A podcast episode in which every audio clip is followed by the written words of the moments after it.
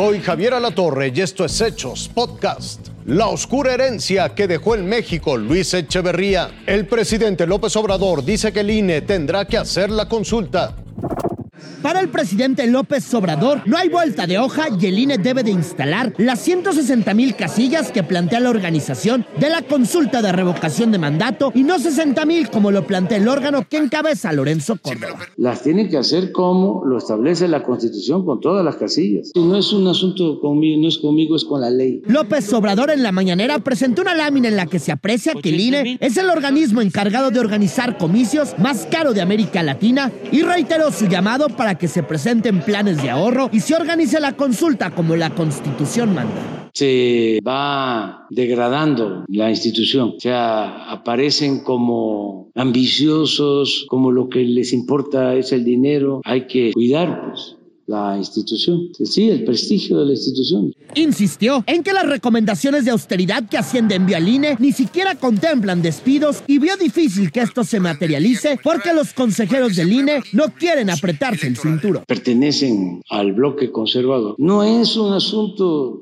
solo legal, es un asunto moral. Antes que llegaban a cobrar sueldos servidores públicos hasta de 600, 800 mil pesos mensuales. Irving Pineda, Fuerza Informativa Azteca.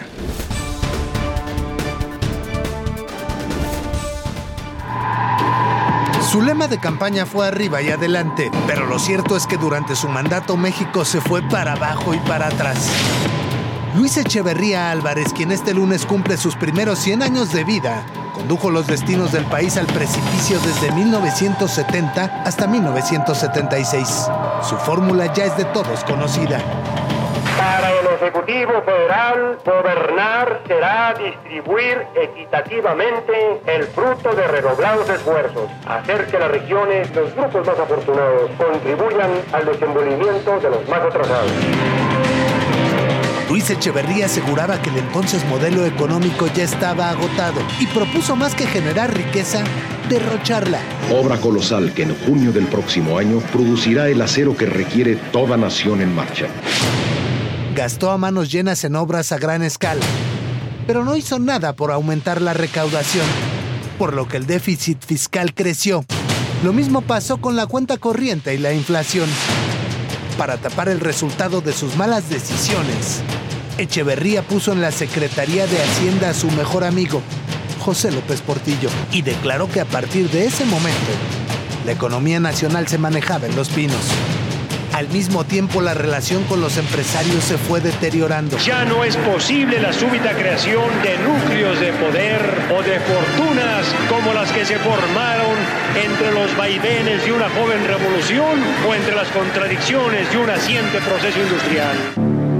El régimen de Luis Echeverría también es sinónimo de represión. De hecho, a él se le atribuye la matanza de Tlatelolco en 1968.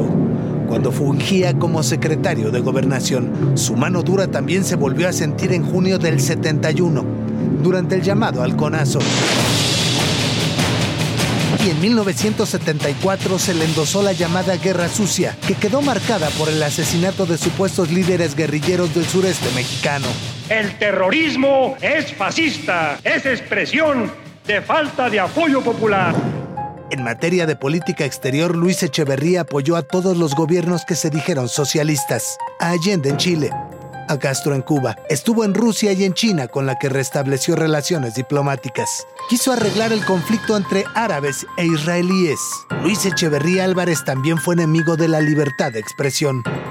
A él se le atribuye el llamado golpe a Excelsior en julio del 76, pero su verdadero legado fue la pobreza. Luis Echeverría sumió a México en una interminable cadena de devaluaciones. Nos dejó una inflación galopante, una deuda externa impagable, un desabasto de mercancías y fuga de capitales.